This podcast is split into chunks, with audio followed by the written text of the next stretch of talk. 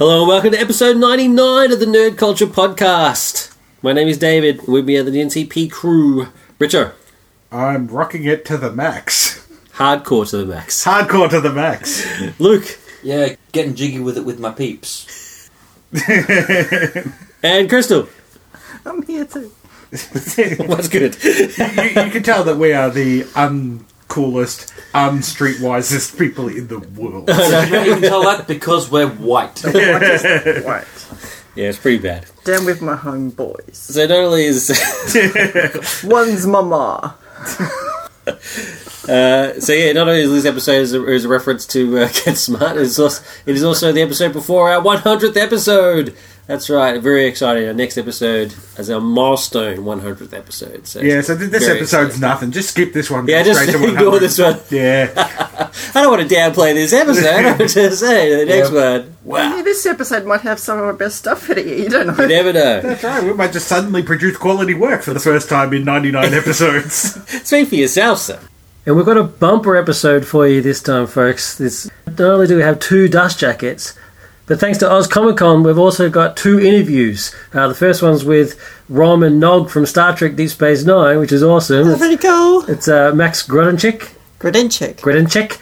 Uh, I'm hopeless with names. Uh, and uh, Aron Eisenberg, so that is that's absolutely awesome. Um, and we've also got uh, an interview with uh, uh, live actor, voice actor extraordinaire uh, Jason Marsden. So uh, very, very, very cool. And not only that, we've also got our top five movie monsters. Huge episode. Monster of an episode. It's a monster of an episode. That's awesome. I can't believe we didn't come up with that. Why didn't I think of that? That's why we got you on the show. Uh, and not only that, this is this is unbelievable. But we uh, last episode we talked about our bag of swag giveaways, the biggest giveaway we've ever done. And let's face it, the biggest giveaway anybody's ever done. Oprah has nothing on us with this giveaway. It's huge. She gave away a car to every member of the audience. Lies. I don't care. We're still better. But uh, this, so this bag, the bag of swag is huge, and uh, we've already had a heap of uh, entries. It's the, the most entries we've ever had for a competition. But we love you guys so much that we're actually going to add more gifts to this bag of swag. This is it's it's now it's now so big that we're actually now going to call it the epic bag of swag. Because I Couldn't think of another rhyming word. I couldn't think of anything better than that. The bag of epic. Anyway, leave me alone. So, to, we're, so all, what we're adding to all that stuff that we that we listed before, you can check out our Facebook page for a complete listing of uh, what's in it. But we've also we're going to add the regular regular show, the complete first season on DVD, and a bunch of comics. So even more comics. So these combined with the the comics that we already mentioned, it's basically a comic library. So we're adding Supergirl Volume One, Lobster Johnson Volume One, Madame Xanadu Volume One, X-O Manowar Volume 1, and Hack Slash Volume 1 and 2. This, this is pretty good how most of them are just volume one. You're not starting people with volume three or volume seven. No, well, that wouldn't be horrible. You're only with volume one. So it's uh, it's, it's it's really cool, and uh, you got to be in it to win it.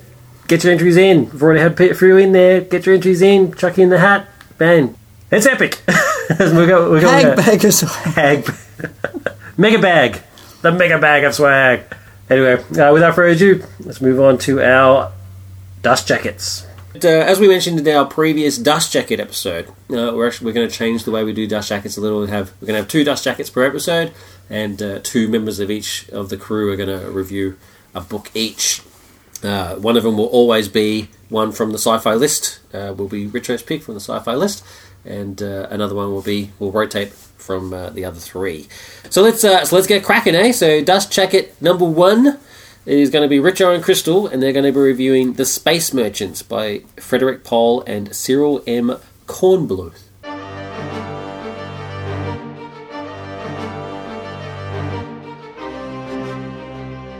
The Space Merchants is actually number 139 on um, Sci Fi List's top 200 books, but also was included in uh, the Sci Fi Masterworks. In a, I, I love these Sci Fi Masterworks, they're just Yeah, they're awesome. fantastic. Um, but um, as David said, it's written by Frederik Pohl and um, C.M. Kornbluth.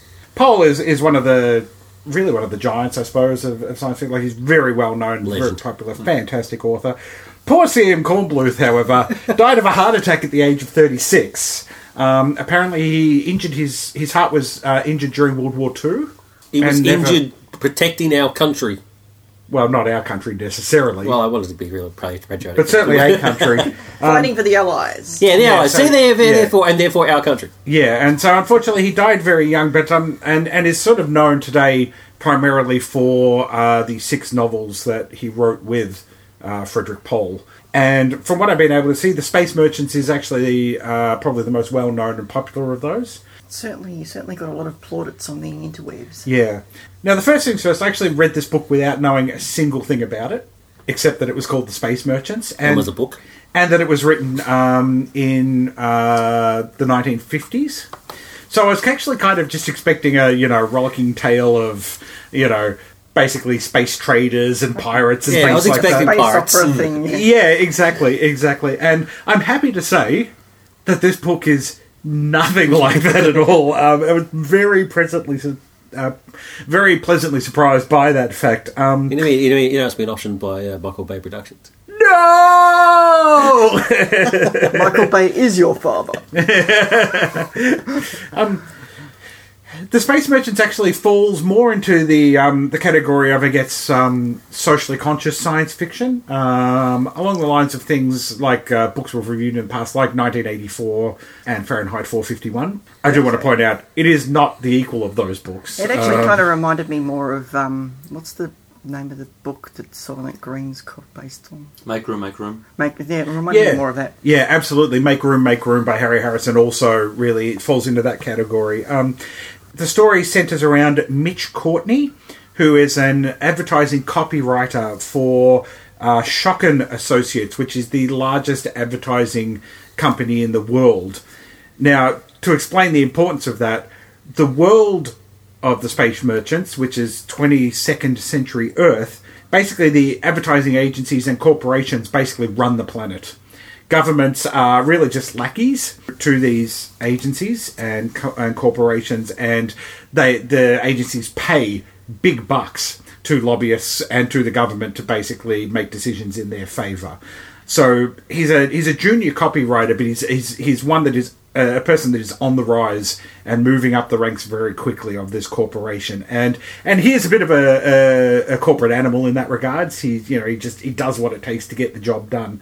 The job that he's given in this book is that he has to advertise and market the appeal of Venus. More importantly, of colonists going to Venus. Um, only one person to date has gone to Venus and has discovered that, you know, it's a completely inhospitable planet. Like, no one would want to settle on this planet. Whilst obviously corporations have all the power here, the the uh, I guess the standard problems that you find in a lot of books of, of this period and, and the period sort of slightly after this uh, are prevalent. Um, overpopulation, lack of resources, um, complete lack of conservation of uh, natural resources. Um, Pollution. pollu- major, major, pollution. If you go out on the streets, you've got to be wearing uh, breathing nostrils Yeah, and soot plugs. yeah, um, food shortages, real food shortages. Um, there's actually quite a horrific thing um, in the book called Chicken Little, um, which is this. Sounds cute on the face of it. Yeah, but it's basically just this giant heart um, at the in the basement of this massive building, and the building. Um, they basically produce protein in the building and feed it down into this heart, and then this heart just then grows musculature around it. It's alive, like it, it, it feels all of this. Then the people just come and they just cut slabs off it. So and then basically send it out for people to eat. So yeah, there's really quite some some rather harrowing elements like that in the nature of this world.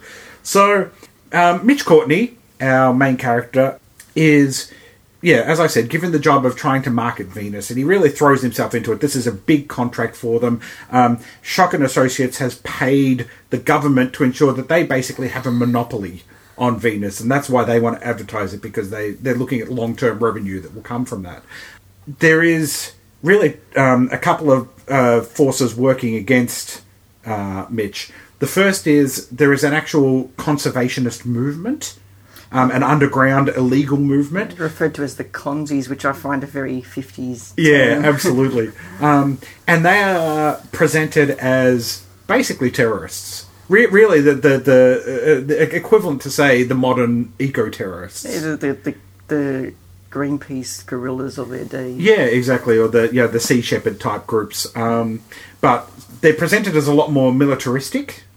Uh, but one of the things that does happen to Mitch in the story is that he actually um, begins to find out a lot more about this group, and they actually attempt to recruit him at one point. and so he comes to understand that they're actually uh, much more organised and not anywhere near as violent. But the media portrays them as such to create a nice a nice enemy, basically. There is also um, Taunton um, advertising agency, which is basically the main rival for Schocken. But they, whereas Schocken Associates works on selling dreams to people and you know building things up and being quote classy unquote in their advertising. Um, Taunton are like the really sleazy um, advertising agency where everything is marketed at um, you know sort of overt sexualization or subliminal se- sexualization that's the basics of the story. I won't go into a great amount of details. There's a lot of twists and turns along the way. Um, the positives for this story for me, first of all, like a, a lot of the speculative fiction that I love, this book is scarily accurate to the way the world is today. It, from a speculative fiction pers- perspective, um, I find the book amazing. Um, and I would put it in the category of books that I think it is probably important for people to read now. The other thing I would say about it is that uh, Pohl and Kornbluth write in a fantastic uh, economic style. Like this book flows beautifully. Um, there's no really dull points, um, but also there's not a lot of exposition or explaining the way the world works to me. They actually do a great job of showing you how the world is by the actions of the main character and the things that the main character goes through. Um, so you don't get that info dump, which we, we often complain about in a, in some of the books that we read. I found the main character interesting. He he's almost as bad as anybody else in the book early on. Um, some, in fact, even worse than a few of them. Um, and there's some, you know, there's some good twists and turns, some good intrigue, and some good action. If I was looking at negatives for the book, um, two things I would say would be some of the twists and turns are actually a little bit predictable. Yeah, but that's it's, it's a fifty-year-old book. It's really kind Yeah. of hard to. Yeah, very true, Yeah. very true. Um, and also the the characters, the the way, the direction the character goes in at the very end of the book, Mm. I thought was a little obvious. But as you say, once again, the, the age of the book says that that, Yeah. that kind of makes sense. Um, and the other, uh, probably the other thing would be, and you get this a lot with the fifties books, is um, the depiction of female characters is. Oh. Yeah, it's it's not great. It's not the worst example. It's not say as bad as um, the Lensman stuff that we read in the past. Um, Oh, I think that the, the depiction of female characters in this one actually was all right. I mean, the the um, Courtney's wife. Uh, well, no, the, the the marriage thing is a bit uh, complex in this book, in that, that they sort of have like a pre-marriage thing in it to see if they like it, and then they get committed later on if, if Yeah, they you- do you- want to be married. you sign a one-year but She, contract. um, she seems quite independent. She's a doctor. She's independent. Hmm. She keeps her own name. Yeah, uh, I Yeah. think the women are portrayed fairly well in this book. I mean, there's no women in high positions, And- in- and there is within the corporation. And there is a point where they do actually state that women aren't, you know, aren't allowed to speak at uh, corporate meetings and things Yeah. like that. But I think, uh, but for for a fifties book, it is um, they write with what they know, and it's how society was at the time. But it is it's a progressive, I think, thought to put uh, a, strong female character, make her a doctor, a surgeon of all things. yeah, that that was a good point. Um, Um, because I think because the book is an old, I, I did find it a bit predictable and um, wasn't really my cup of tea. But I, I do agree, it, I didn't really get bored in any places. It was a good, nice, flowing read. Uh, uh, it, it, it's I don't think it's something I would ever go back to. I, I possibly would, mainly because, like I said, it it it is interestingly reflective of the times. Um, Just based purely on my enjoyment of the novel, as I always say. Um, I mean, it's, it's perfectly well written, a good example of writing of the time. But uh, I, I would give it a two. Um, yeah, I'd, I'd actually give this three and a half. Like I said, I wouldn't put it on the level of things like 1984, but I, I love speculative fiction of this nature. So, that was the Space Merchants, number 139 on the list, and you know, I'd, I'd probably put it a little bit higher if it was me, especially since we know Battlefield Earth is at, at about number 60. oh, I, I certainly enjoyed Make Room, Make Room much more than, than this one. yeah, I can see that, definitely. And they're both better than Battlefield Earth. I haven't read the Space Merchants, and I wasn't even a big fan of Make Room, Make Room, so that should tell you how much I like Battlefield Earth. Don't worry, we'll get to it eventually. Uh, so next up, we've got Dust Jacket number two, which is myself and Luke with The Dying Earth by Jack Vance. Um, the Dying Earth is Jack Vance's first novel, and I use that term loosely not to make fun of it, but it's actually, you know, kind of more of a collection of thoughts, short stories around a theme. Um, I've been a fan of Jack Vance for a while, but I've never actually read um, The Dying Earth, which is one of his um, uh, one of his classics, and it basically, like I said, a collection of um, stories centered around um, a theme, which is a dim place, ancient beyond knowledge. Ages of rain and wind have beaten and rounded the granite, and the sun is feeble and red. In a place of the old pe- in the in place of the old peoples, a few thousand strange soul live, souls live.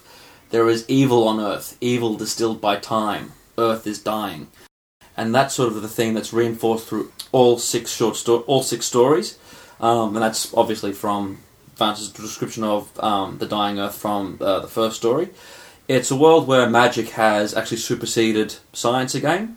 A lot magic and alchemy have um, risen to the fore, but a lot of the, what the short stories deal with, our main characters are actually trying to search for some level of truth and understanding beyond the realms that they can't, beyond the realms that they know. For instance, in the first story, Turjan of Miir is actually try, is a bit of a Frankenstein trying to actually create new life, but doesn't doesn't have the knowledge sufficient to create life that lives more than say two or three minutes.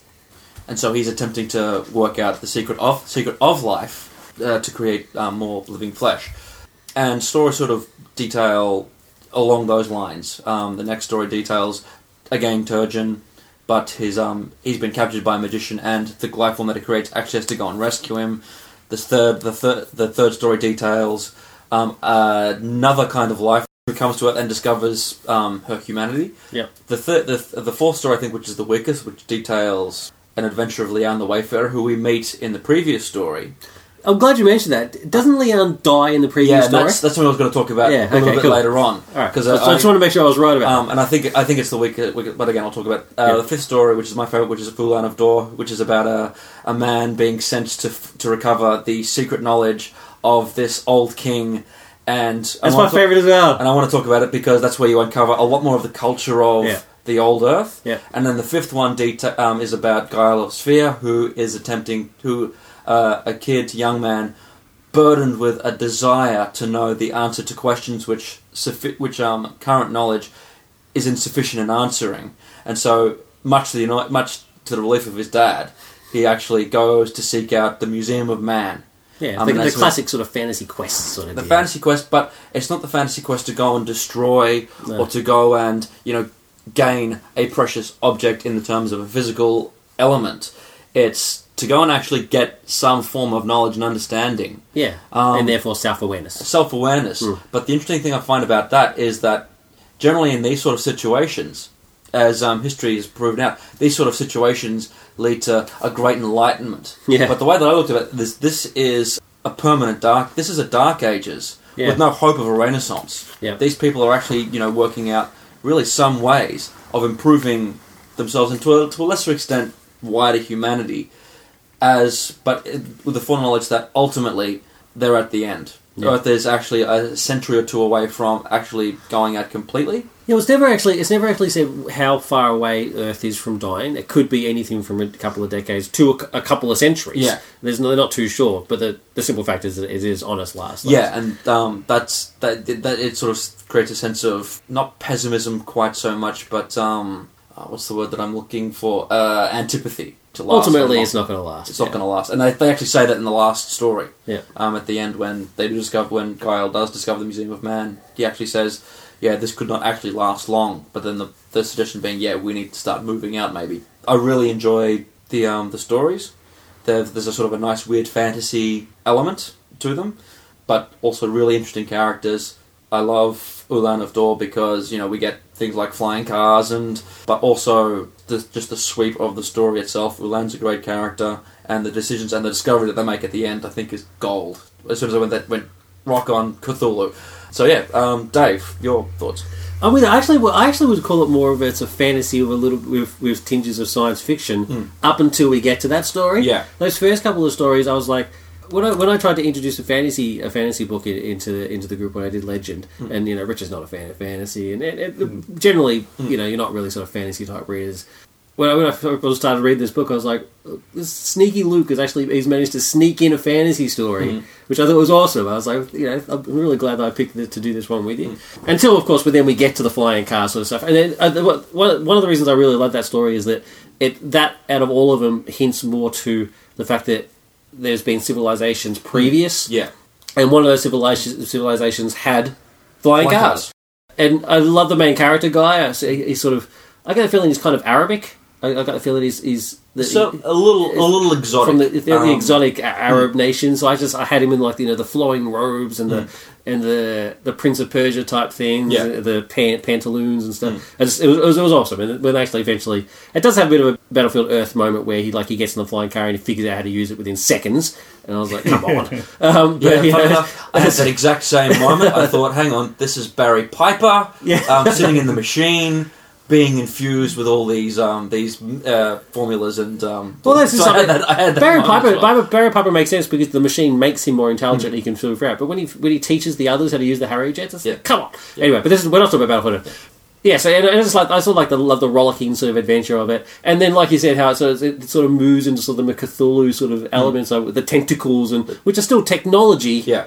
But sort of mag- but fantastical. Oh, wait, for those of you who are listening to this and a bit confused, we're trying to talk about what's cool about it without what without what's actually giving it away. Because Yeah. what the big revelation, I went absolutely, this Yeah. is now awesome, It is bad. um, and I want to keep rolling on. Like I said, getting back to one of the things that you were talking about, Le- I think the weak story is Liane the Wayfarer. Yeah, It's an attempt to be a little bit lighter in touch, which I've got no problem with per se, um, but I don't think it quite hits the home in terms of um, in terms of its humor or the it's just not funny, It's not and funny. it tries to be funny. It tries to be I funny, and it does try to be dark at the end as well, but it still doesn't quite work. But the other way, the other way it doesn't work in that is that Liane's actually introducing the, this to us in the story beforehand, yeah, in which Sai quite clearly kills him, he, he at least leaves him to die. leaves him to die. That's more Okay, like so it, he's, yeah, uh, but the idea being that he's got a fatal wound, Yeah. and he's not going to walk away. Whereas in this one, in in Leanne I was confused. I was. There's a moment where you sit there going, "Hang on." Okay, so clearly this is set before that. Yeah, So hang on, is he dead again? what's happening here? I'm Uh, not giving so- away because it's not a, it's not a particularly important story. No. There were four. There are four books in the entire. Jack Vance wrote four books, Mm. um, all up. I haven't read um, books three to four. Are the rest And- of them short story books? I think they're actually, no, or- I think or they're more novels. They're more novels. However, right, George R. R. Martin and Gardner Dozois Dozois did do an anthology um, in tribute to um, Yeah. the Dying Earth, and so they had various writers, you know, write stories set in in the world itself. Now, Jack Vance only actually died recently. No, He's cool. actually been around for a lot. He Well, was not, made- cool, not cool, but you know what I mean. um, uh, he lived a long life. Yeah, what can you do? he, lived, he lived a long life. He was made an SF Grandmaster in the 70s and um, had a reasonably prolific career. But the reason why I mention this is because he's an influence on guys like Dan Simmons. Reading Yeah. Hyperion, I went, yeah, this guy's read things like Dying Earth, but also Big Planet. The big thing that Jack Vance does, um, his big contribution and why he's remembered as he is, is that he sort of revolutionized the planetary adventure story. Yeah. Which this one doesn't quite do. Um, from what I can understand, his next one, Big Planet, did a lot more so. Took Right. it away from the milieu of um, the Edgar Rice Burroughs, John Carter of Mars, um, romantic adventure, and made it more about exploration of planets. Um, but then introduced the various archetypes that would um, go and explore that, which is in Hyperion. It's one of the stories I think actually refers to it directly, and that's what his actual contribution to uh, science fiction as a genre is. I give this uh, three and a half Lukes because um, it what doesn't quite hit the mark. It's not it's not that mind bendingly brilliant, but it is certainly a lot of fun, and I highly enjoyed it. Dave, Yeah, I mean, if, if I, I, re- I really enjoyed it a lot as well. It was it was uh, you know simple to read with no big words, and, and it was you know it's, it moved along in a nice clip. I, I do agree that the Wayfarer story is essentially the weakest. Um, my, my my favorite is like I said is the is the, Ulan of is, is Ulan, yeah. My second my second one was when they went to go find the monuments of man, the museum, the, of muse- Magic. the museum of man, and, and that sort of stuff. I thought that was I mean the the face in the wall. That the demons come out of was pretty. Uh, so that was awesome, sort of stuff. Um, and yeah, I love the love the sort of fantastical elements of it. I, I guess the only sort of negative things I would say would be the Um, I just think maybe it was a little bit too descriptive sometimes, especially the first story where he Yeah. describes the garden that he's standing in. I was like, "Holy crap!" I just, you know, I just don't need to know. Yeah. you know, it was, it was really overboard, and some of the names are a bit, a bit kind of silly, but it's sort of of its time, I suppose. Uh, but all, but all in all, I, I, I really, really enjoyed it, and uh, I give it uh, four out of five looks. Cool. All right. Well, I think I think that worked. Uh, the the Duchess thing. I think that was that was really cool. We'll stick we'll stick with it. Uh, so next Dust Jacket episode will be uh, another retro pick, and his will be My next pick will be More Than Human by Theodore Sturgeon, an absolute classic of the genre. But I haven't read it, so I don't know if it's good. fair enough, uh, and it'll be Crystal's pi turn to pick. And, And this is totally coincidental. My book's called The Humans. wow, we didn't even didn't even Did not- plan that. It's, It's by, a- uh, by, by Matt Haig. it's our all human special. Except that's not about humans, from what I understand. Yeah, I think it's actually about a dog, isn't it?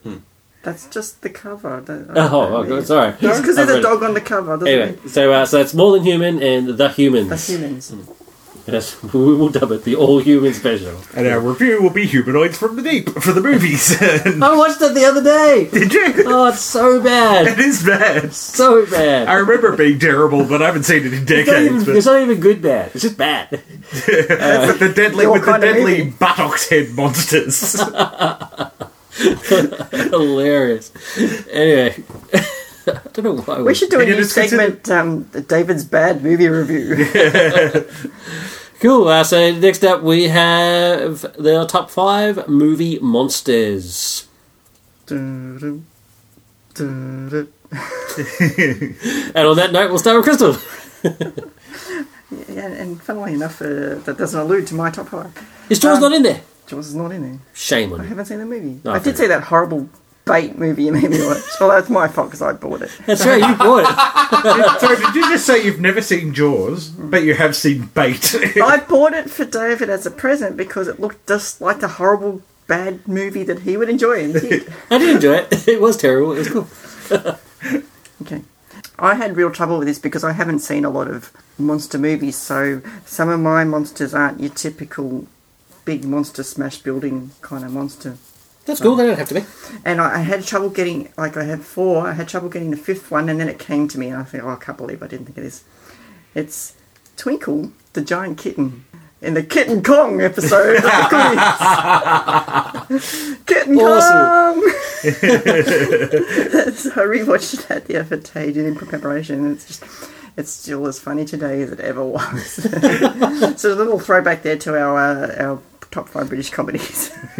My number four is the polymorph from Red Dwarf. Again, another throwback to the, to the British polymorph. Uh, one of my favourite Red Dwarf episodes is a polymorph. For those that ha- have not seen it, is a, an alien that can morph into anything, including a uh, a, a sausage and a, a ball, listed as underpants. And then we head into real, uh, like scary monsters. Uh, my my third is the Borg.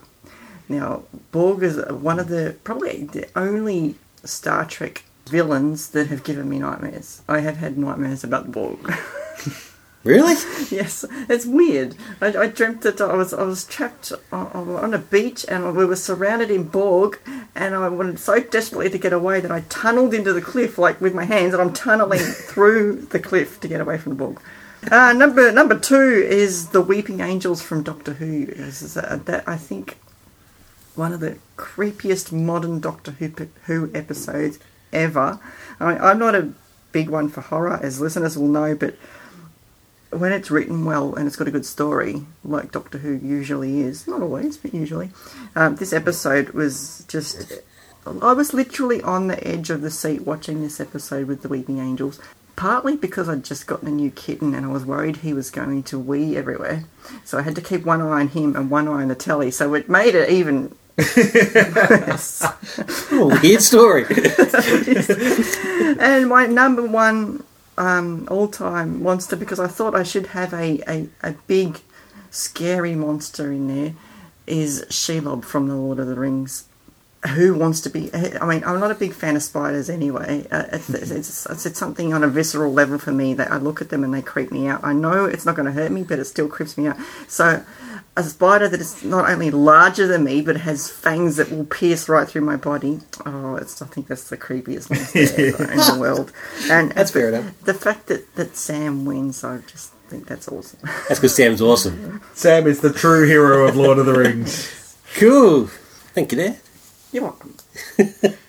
Back to you in the studio. Next up, we've got Richo.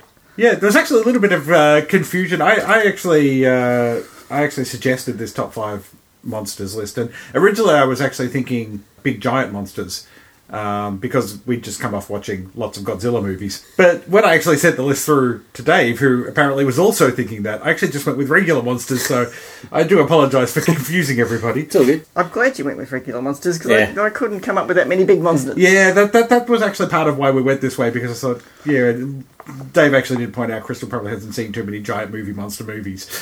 Giant movie monster movies. That's right. I'm getting that in. Full of actiony action. From the wacky waving arm. Fucking waving arms, inflatable tube man. That's right. Um, so, my top five regular monsters then. Um, at number five, I had The Thing.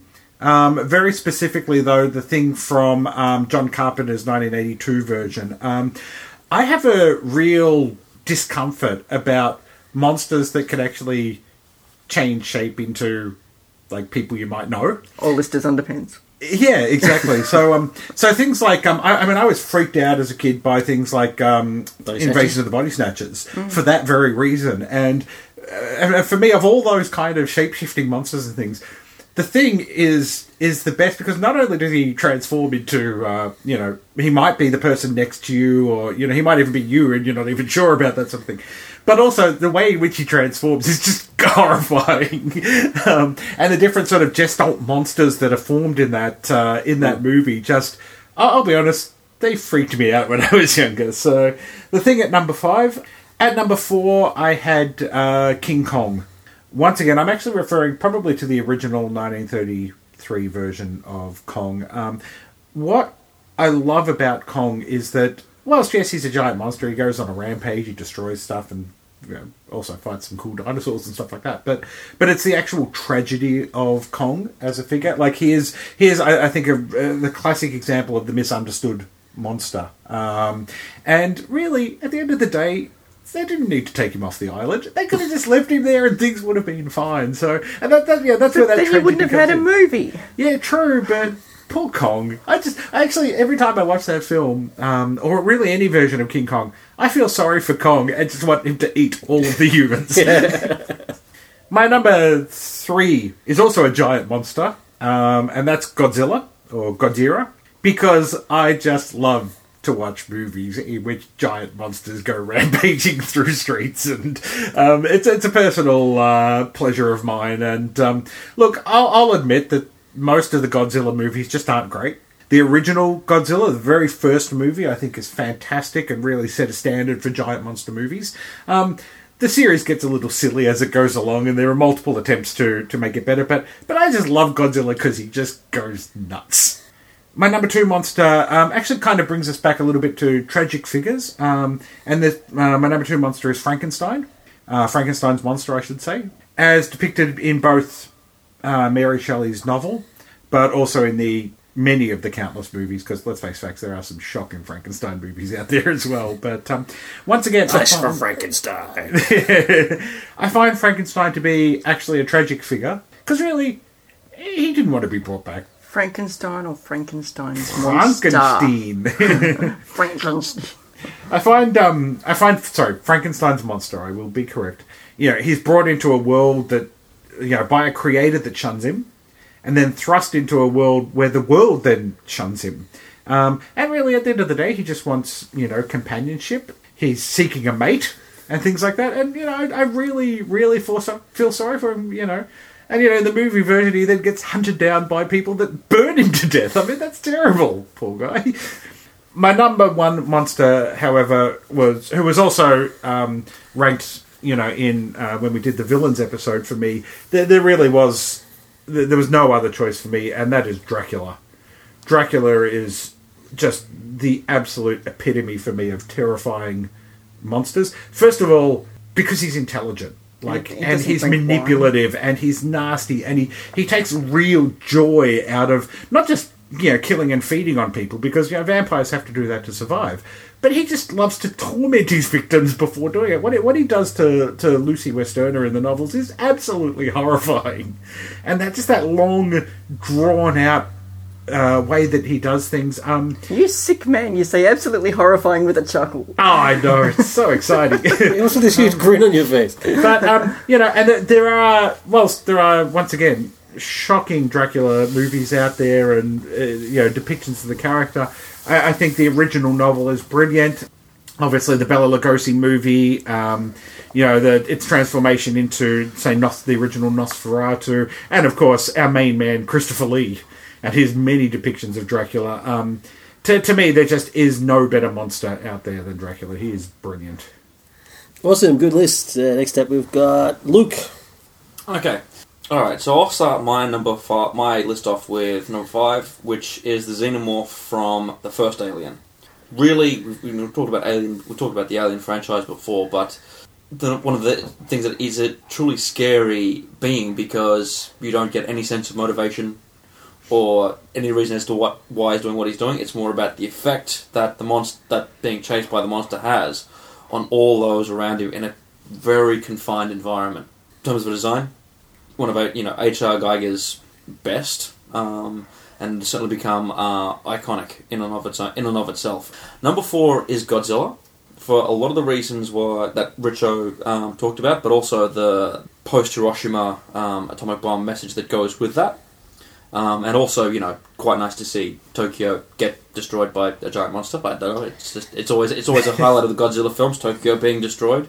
It's sort of one of the things you hang out for. I've got no uh, antipathy towards Tokyo at all. That's it's that I, Godzilla destroying something. That's my, that's the point of my argument. Godzilla smash! Um, exactly right. and um, all, of all the um, the po- the um, the post-atomic monsters, he is still the one that stands out. You know, you've got Tarantula, you've got Ants, you've got Mothra, you've got Ghidra. He's the one that still um, reigns supreme. Well, number three is King Kong, and I rate King Kong over Godzilla because King Kong actually does have, you know, as Richo pointed out, a tragedy. There's a character um, or some character work going on there that actually does let let you feel a level of empathy towards Kong that makes his um, his demise at the end actually a lot more poignant. Godzilla's um, just uh, a method, a mode, or a comment for the destruction that we that we invite upon ourselves. Um, Kong is actually um, a character in and of himself who does actually feel something towards uh, Fay Wray. Otherwise, he wouldn't pursue her as readily as he does, and that's why I think he's actually a better monster, or a sort of more interesting monster than Godzilla. Um, my number two is Dracula um, for much of the reasons that Richo has already stated. Really, he's the king of the vampires. There is really nothing more scarier than the monster coming towards you in complete control of the situation. Doesn't mm-hmm. need to rush, doesn't need to take you by surprise. He knows you're going to die, and he knows that you know you're going to die, and he can just take his time. My number one is Gill-man from the creature from the creature from the Black Lagoon films. Now, the reason why I'm a big fan of Gill-man is actually not because he's a monster.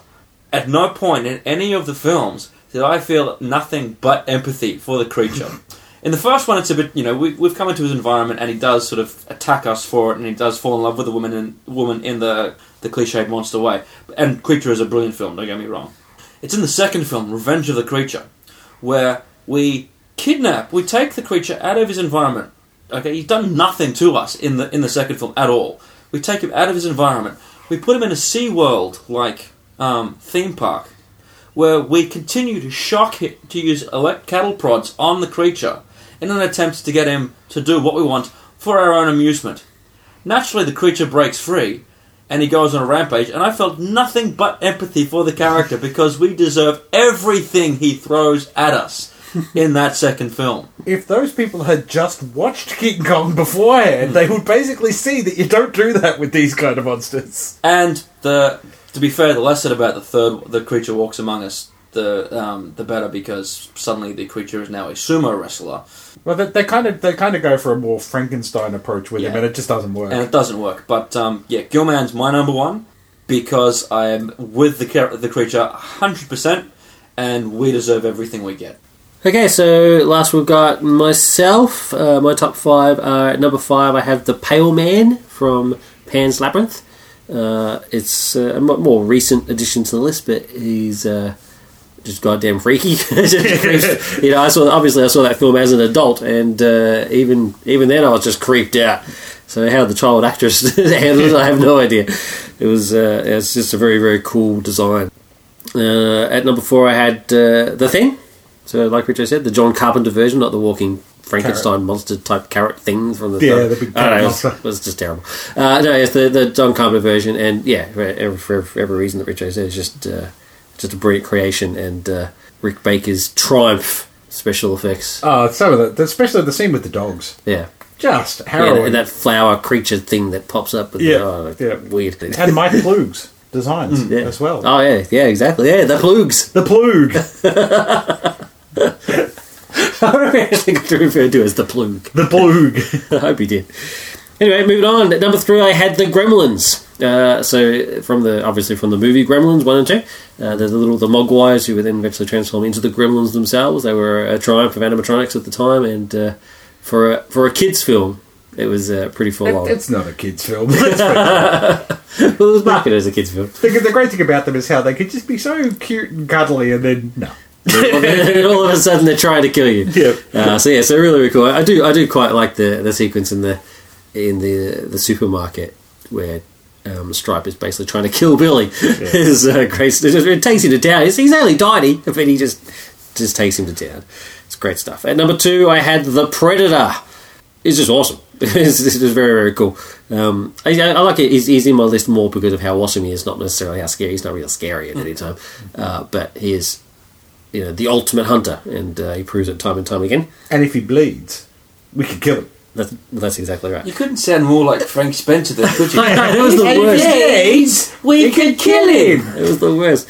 And number one, I had what uh, Luke had at number five, which I, you should feel ashamed. Number one, I had the Xenomorphs, and mine are mainly. I- I'll pick. I'll pick the ones from Aliens. Sorry, let me just get this straight. I have him on my list. At, I, I actually have him on my list. The other two have don't. Yeah. But I'm the one who should feel ashamed. Okay, that's, that is a very good point. I, I like your logic. The other two should feel ashamed. Yes, because the five monsters I picked are all so terrible, including the one that I picked that is also on your list.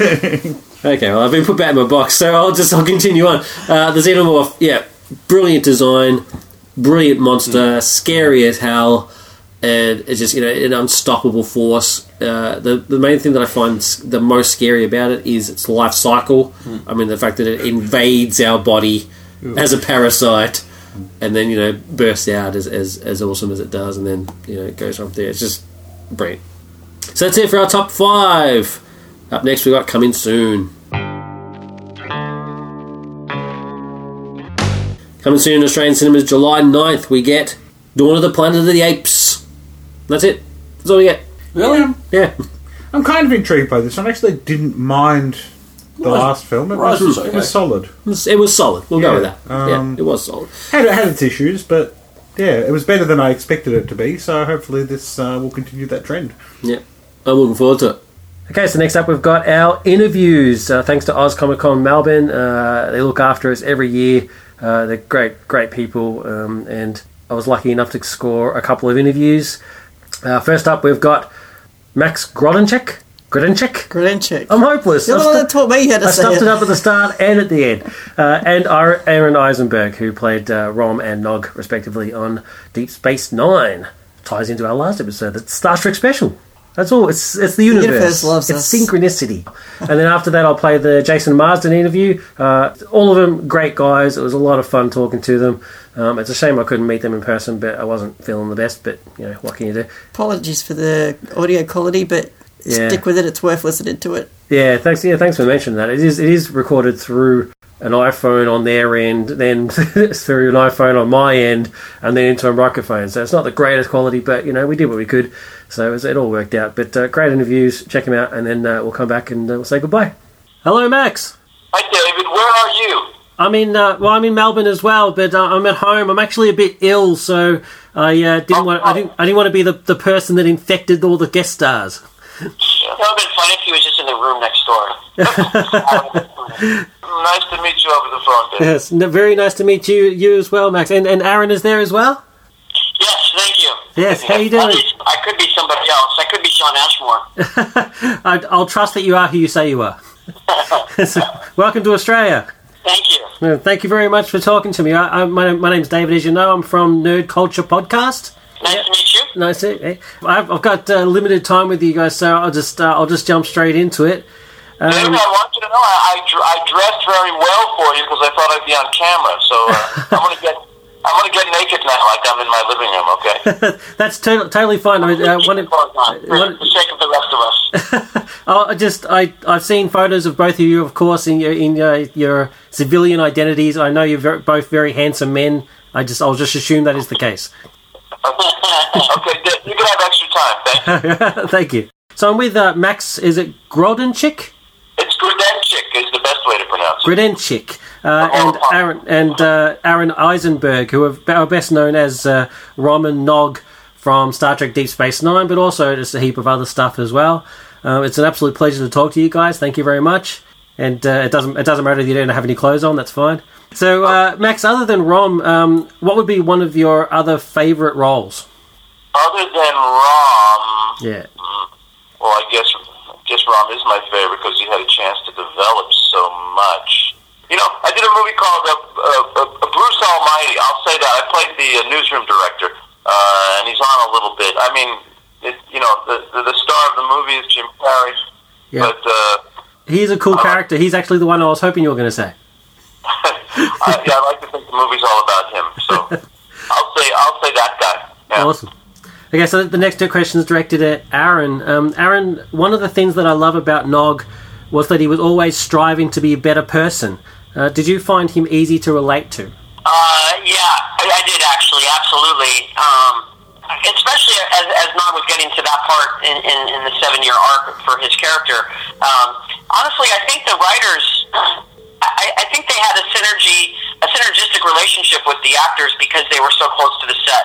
So I think they were able to come down and get kind of a feel for the personalities of the actors, and and I think somehow that got written in to the show to some degree because it was a little uncanny how close Nog resembled myself and, and my life. Uh, it was really uncanny.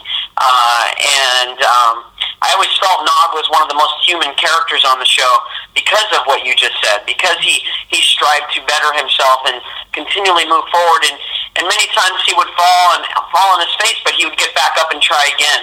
And, and it was a, uh, a wonderful story that, that they wrote, that they gave me, and that I got to uh, portray. He is cool. I mean, he, he didn't even let losing a leg stop him. You know, I mean, he just he just kept going. Yeah, but you didn't know if that was going to stop him. I, I think that's what was wonderful. You didn't know, you know, because of the episode afterwards. You know, you you got to still see him deal with that, um, rather than just you know the next episode. Oh, well, that's not going to stop me. You weren't sure if it was or not. And even at the end of that episode, um, I love that that when the family, you know, they say, "Are you all right?" He says, "No, but I will be." Yeah. Um, I Right. thought that was a, a wonderful little line that, that the writers wrote. I, I'm we're just so fortunate to have the writers that we were that we had. We really were. They just wrote great stuff for us. Yeah, it's a great it's a great great show. We're huge fans of Star Trek here. In fact, our last episode was just devoted purely to Star Trek. It's just it's it was it's great great stuff. Um, you, you guys obviously played uh, father and son on the show, um, and Avery Brooks and Cirroc Lofton often mentioned at conventions and stuff like that that they actually maintained a father father son relationship on set and just how, how how close they grew to each other. Did you guys ha- share the same sort of bond? Um, I don't think so because I always ask Max for money, but he never gives me any. He never sends me money. You know, I ask him frequently if you know I'll pay my mortgage. Um, no, I, I think Max and I personally have a different relationship because I wasn't necessarily a child um, on the show uh, when I started. I was about 23, 24. Um, so I was I was pretty much an adult. I mean, a young adult, but nonetheless an adult. Where where I do think that Avery and and, and Cirroc um, did have a little bit more bit of a father son relationship because I also think that translated off screen.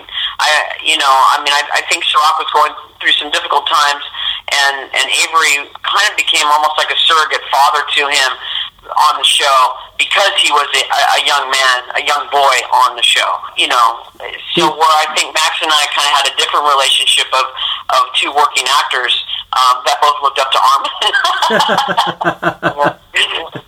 We actually, we actually interviewed uh, Armin on the show as well. He's awesome. Yeah, he was our go-to guy if we ever had a problem or a question. Do you, do you ask him? Do you ask him for money? Uh, no, I didn't ask him for money. I'm too afraid to. Armin was, Armin was the referee. Yeah. Armin would, quen, would quell our insecurities. So you guys are actually, That's my so word, you, you guys are more like mates than you are than it was really a father and son thing. Yeah, I think Rom was not a, a typical father. His father's fatherhood skills were uh, very low, I think, and I think uh, Nog was uh, had to grow up fast. Yeah. uh, with, with uh, his uh, uh, uncle. Um, with, uh, Most Ferengi boys grow up fast, Yeah. surrounded by strippers, gambling, and booze. You know, Yeah. the Dabo girls. exactly. So, talking about Dabo Yeah. girls, um, it, uh, Max, it must have been pretty cool to be able to uh, uh, kiss Chase Masterson. Well, I would like to do that without the teeth next time. That would be a, that would be an improvement. Uh, uh, no- nothing, uh, you know, it's not too shabby kissing Chase, but Yeah. those teeth don't give you a lot of uh, uh, sensation. and you always asked for an extra take when you had to do that, didn't you? Yeah. I'm sure. I'm sure there would have been a lot of rehearsals. It, it's hard to kiss the Ferengi because you get all that. That's called that makeup. That that orange makeup is called Pax, P A X, and you she you, you know she gets a cheek full and a lip full of Pax when she kisses me, and then they have to reset everything, and and you know it takes her like 15 minutes to get remade up to get all the Pax off her face. One day she had blue makeup all over her face, so Max was very upset because he thought she cheated on him with an Andorian. it was a Floyd. Have you? or an Andorian, I guess. Yeah. They're both blue, aren't they? Yeah, they are. We have a, a standard sort of a, a sort of a standard question on the show that um, um, that I really like to spring on people. So so get ready for this one. If you were doing this interview, what would be the one question that you would want asked? We are doing the interview. If you were if you were controlling the interview, If I was controlling the interview, yeah, you would asking the question. What would be the one question that you would want asked of you that, that nobody ever asks? You know that's a really, really good question. That's a really good question. Oh, thank you. Uh, I'm a little stunned by the question. Do you have any? Uh... I don't actually. No, that's a tough one. I don't have. I don't. I don't really think about what uh, people don't ask me. I, I'm sorry, I didn't I didn't mean to stump you both. So Oh, that's okay. Yeah, I'm, so, I'm kind of dumbfounded here. Uh, I've been asked so many questions. I, I haven't. I, I can't think of one that I have not been asked that I wish somebody would ask. I guess the you know one question that people ask me a lot that I do like to answer. Well, I, I don't get asked that much. Is they ask if I would reprise the role again, which I would do in a heartbeat. that'd be cool. I'm gonna fly for 20 hours to get back home on Monday, and I'm gonna be thinking about this the whole time now. Oh, you. Oh, um, when I when I meet you at the convention, I'll give you my email address. You can email me your answer. yeah, yeah, same here. Maybe I'll come up with something. That's brilliant. Thank you very much for for talking to me, guys. It's been a pleasure. Thank you, David.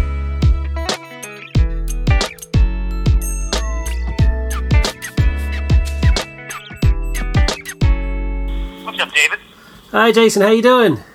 I'm amazing. How about yourself? I am doing quite well. I'm a little ill though, which is why we're doing a, a phone interview instead of in person. I didn't want to get you sick. Oh, I, I appreciate that. I'm sorry you're not feeling well, man. No, that's all right. It's all good. That's fine. Thank you very much for talking to me. It's uh, it's an absolute pleasure to talk to you. Well, thank you. Well, we just got started. You know, you let me know how it goes when we're done. I still feel the same way. Well, I was I was uh, I was I've been a fan of you for a while. So if uh, if I still am at the end of the interview, then we'll consider it a bonus. right on. So uh, I'm, I'm, my name's David, as you know. I'm from Nerd, Cult, Nerd Culture Podcast. I'll, I'll get straight into it. Um, I'm speaking to Jason Marsden. Um, he's your obviously uh, your major major work is in voice acting, uh, but you're also, but you're no stranger uh, in front of the camera as well. I mean, in terms of uh, in acting, um, you're a bit of a jack of all trades. You've even done uh, some work behind the camera as well. yes, yes, I've had a fortunate career so Yeah. far. People are still hiring me. I I don't know why. because you're you're good at what you do. I mean, you're, it's in, in front of the camera. You've been in uh, General Hospital, The Munsters Today, Step by Step, Boy Meets World, Return to the Batcave. I mean, there's and there's many more. It must have been awesome working on uh, The Munsters Today. That would have been cool. No, that was a blast, a blast, because I was a fan of the, the original, of course, and uh, it was my first. I mean, I was 12 when I booked it. It was my first like big thing, and uh, you know, it was, you know, you, you, everything starts as a pilot, you know, like a kind of like a test show, and then you're you're lucky if it gets picked up. Now I got picked up for three seasons, and I worked on the the Universal Studios backlot. Uh, at the same time, they were doing Back to the Future 2 and Dick Tracy. So, Oh. like my weekends, when I would, because I lived across the street, I would ride my bike over to Universal. This is before you know, like security was an issue, and the the guards knew me. So I would just, I would literally go and just hang out in the backlot and uh, and watch them film. That's cool. And work and working with Lee Meriwether on the show would have been magnificent as well. She's a, just Oh, amazing. right, Catwoman, one of the best Catwomen, if you if you ask me. Oh yeah, f- oh for sure, she's brilliant. And uh, th- I mean that also connects you to um, Return to the Batcave, where actually where you worked with Yeah. Adam West and Burt Ward. Who's, Yes, yes, yes. That was uh, that was too much fun. I'm a big Batman fan anyway, so that that was a, a treat and a half to to do that and uh, uh, wear the costume and you know be a be a little bit in uh, in the life of Burt Ward. that's just that's brilliant. Um, so, like like I said, it's like you're mainly known for uh, well, I, I think of your voice work. The amount of voice work that you've done is just unbelievable. I don't know how you find the time. It's a huge list. I mean, it's- I mean, I, I, it's, it's too many to mention here, but I, I, some of the ones I want to talk about is uh, uh, Lilarcor and Cernd from Baldur's Gate 2, the game, which is one of my favourite games of all time. Oh yeah, yeah, yeah. But you also worked as, um, you also did the voice of Tasslehoff from the Dragonlance animated movie. Yes, Yeah. yes. Were, you, were you a fan of the books just before you did the, the, the gig? No, I have. I know. I'm ashamed to admit I hadn't heard of that the the property until I I did it. My when I back then in the '80s, you know, when Dungeons and Dragons and role playing games were coming out. Um, I don't know if it was like this here, but in the states, it was the propaganda was like it's devil worship and black magic and and and don't make sure your kids aren't playing. My parents like bought totally bought into that, so they're they Uh. refused to let me play any of that, and I, and I would have loved that. So I, I uh, of course, had I got into it then, I probably would have been familiar with uh, with uh, Margaret and Tracy's book and and you know TSR in the first place. So no, so I came in uh, after the fact. I, again, felt good to be part of uh, something that people hold near and dear, and I got to work with Margaret and Tracy, and uh, Awesome. yeah. Yeah. Um, and now, and now you're actually starring in a web series called Space Guys in Space. You want to tell us a little bit about that?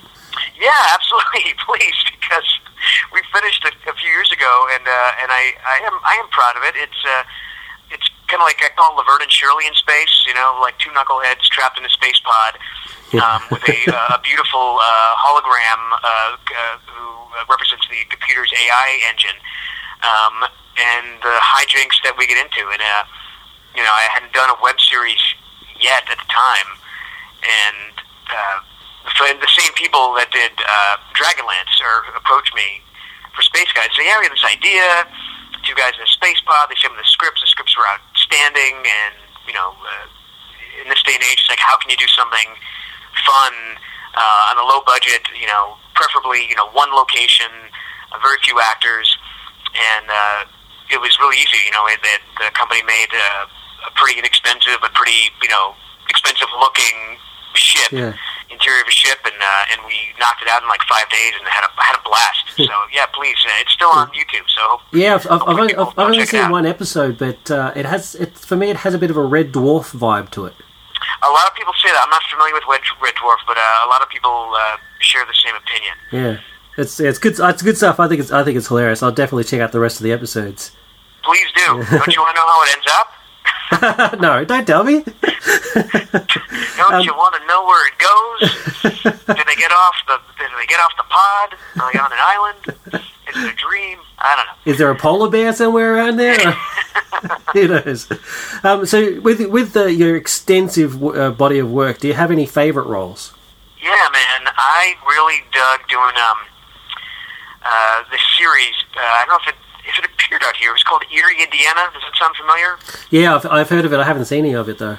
It was uh, it was one of those like innovative shows in the early '90s. It was a half hour kind of like a Twilight Zone kind of vibe about you know young boy that move and his family moves to this town called Erie, uh, where you know all this sort of oddity happens, but it's normal to everyone else. Like you know Bigfoot, you know goes through your trash and Elvis lives down the street, and you know there's a, a bureau of lost where you know you, you go and all the uh, the, the socks, the, you know you, you wash your socks in the in the laundry, and one of them's missing. Where did they go? The bureau of lost.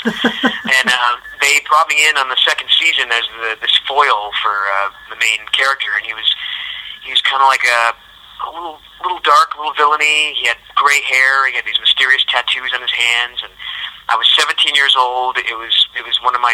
I did it after the Munsters, and it was uh, it was too much fun. And I worked with some great people, and I I uh, it always rings near and dear to my heart. That's awesome. But you probably want to hear about something that most people know, right? Enough about what I care about. No, no. What, what, I wanted to hear. What, what was your favorite role? I loved I loved working on the Goofy movie. Uh, cool. That I have seen. it is awesome. yeah, it was too much. You know, too much fun. It was the first like feature film starring an iconic Disney character, and I get to play his his son. And uh, uh, you know, again, worked with some great talent. The story was fantastic, and the movie did really well. And and and to my delight, people still love it to this day. It's a classic.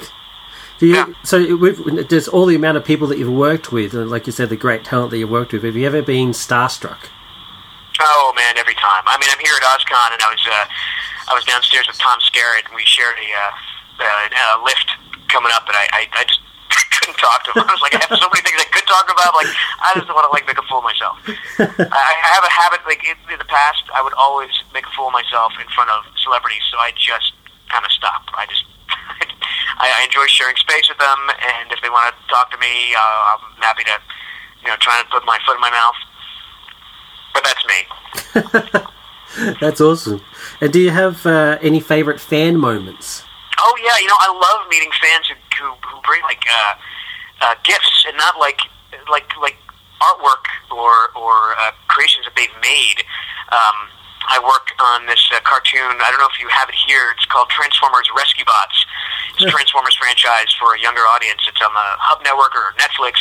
Right. And uh, we we had a um, a, a BotCon, Transformers convention, uh, a few weeks ago in Pasadena, California, and uh, this lovely young lady from Japan, I believe, she was dressed as Megatron, uh, as if Megatron was a like an evening gown, and she made it, and she was stunning, and she made um, all of us. She drew these amazing illustrations that you know, I mean, she could work for for Hasbro. I mean, like or Disney. I mean, like they, they were really spot on.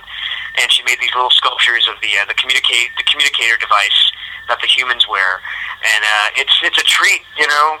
That's when awesome. uh, when you get cool swag like that, it shows that people really are watching and they really they really care. They really dig it. You know. I'm, I'm sure there's going to be plenty of fans tomorrow as well. There's this one one particular it's our, our trademark question that we have on the show. Uh, it's it can be a bit of a pearl though so so be prepared. all right? Bring it. You ready? Bring it. Yeah. If you were if you were doing this interview, what would be the one question you would want asked? if I'm interviewing myself, Yeah. So if you're if you're the one in control of the interview, what would be the one question that you would want somebody to ask of you? that's a good, good, good question. Let's see, I'm racking my brain. Do I be clever? Should I be honest? Uh, am I going for good podcasting here? Let's see. Uh, uh, am I a fan of Game of Thrones, and am I really excited to meet some of the cast uh, here at OzCon? Okay. And well, Jason, the answer is yes. Actually, you know you're a fan of uh, Game of Thrones. I just finished watching the whole season. Uh, I've met a couple of guys already, uh, and I can't wait to ask them about Gwendoline Christie, who I have a big crush on, uh, and see if she likes you know short American guys. I'm sure the answer will be yes. Yes, awesome. I'll tell her you said that if I meet her. Game of Thrones is awesome. Thank you very much, Jason. I hope you have a great time in Australia, and uh, I'll introduce myself tomorrow. Oh, awesome! Uh, you hope if you feel better. Yeah, thank you very. I'll be I'll be uh, have uh, stocked up on the, the medication. I'll be okay. All right, man. Take it easy. Thanks, Jason. Take care. Bye bye. Bye. Also, that was it. That's it for episode ninety nine. As, as we said, is our next episode is episode one hundred. So, uh, looking really really looking forward to that. It's going to be awesome, awesome fun. We're so happy that you've, you've been through us uh, for all this. So uh, stick with us till our episode hundred and uh, and enjoy the the as the hilarity ensues. Hilarity. Uh, so that's it for me and the crew. Richo. Ah, I forgot to put Luke on my top five monsters. He's terrifying. And Luke. I need no classification. My evil stands for itself. Crystal. Kitten Kong! What's his actual name? Twinkle. Twinkle. You know, you could have had the giant cod as well. They had two big monsters in that show. Bye. Bye. You've been listening to Nerd Culture Podcast. We'd love to hear from you. Send us an email to Feedback at nerdculturepodcast.com. You can write on our wall if you go to the Facebook page. Go to facebook.com forward slash nerd culture podcast. Tweet us, Nerd Culturecast. Skype us on Nerd Culture Podcast. If we don't answer, leave a message. We might even play it on the show. You can comment on any post on our website. www.nerdculturepodcast.com. If you'd like to support the show, use the Amazon affiliate widget on our website to do your Amazon shopping. It doesn't cost you any extra, and a small percentage of the profit goes towards helping us to produce our show. We can see what you buy, but not who you are, so your privacy is assured. Check out our videos at ncptv.net or search for NCPTV on YouTube because we also have a YouTube channel. Don't forget, you can rate, review, and subscribe to the show on iTunes. Wondering where you can hear more of Bo? Go to ECNradio.com. Bo and David also have another podcast called Film Flams. More info at www.filmflams.com. you can find all of our podcasts and more at Undercastnetwork.com. Thank you for listening and stay tuned for more episodes.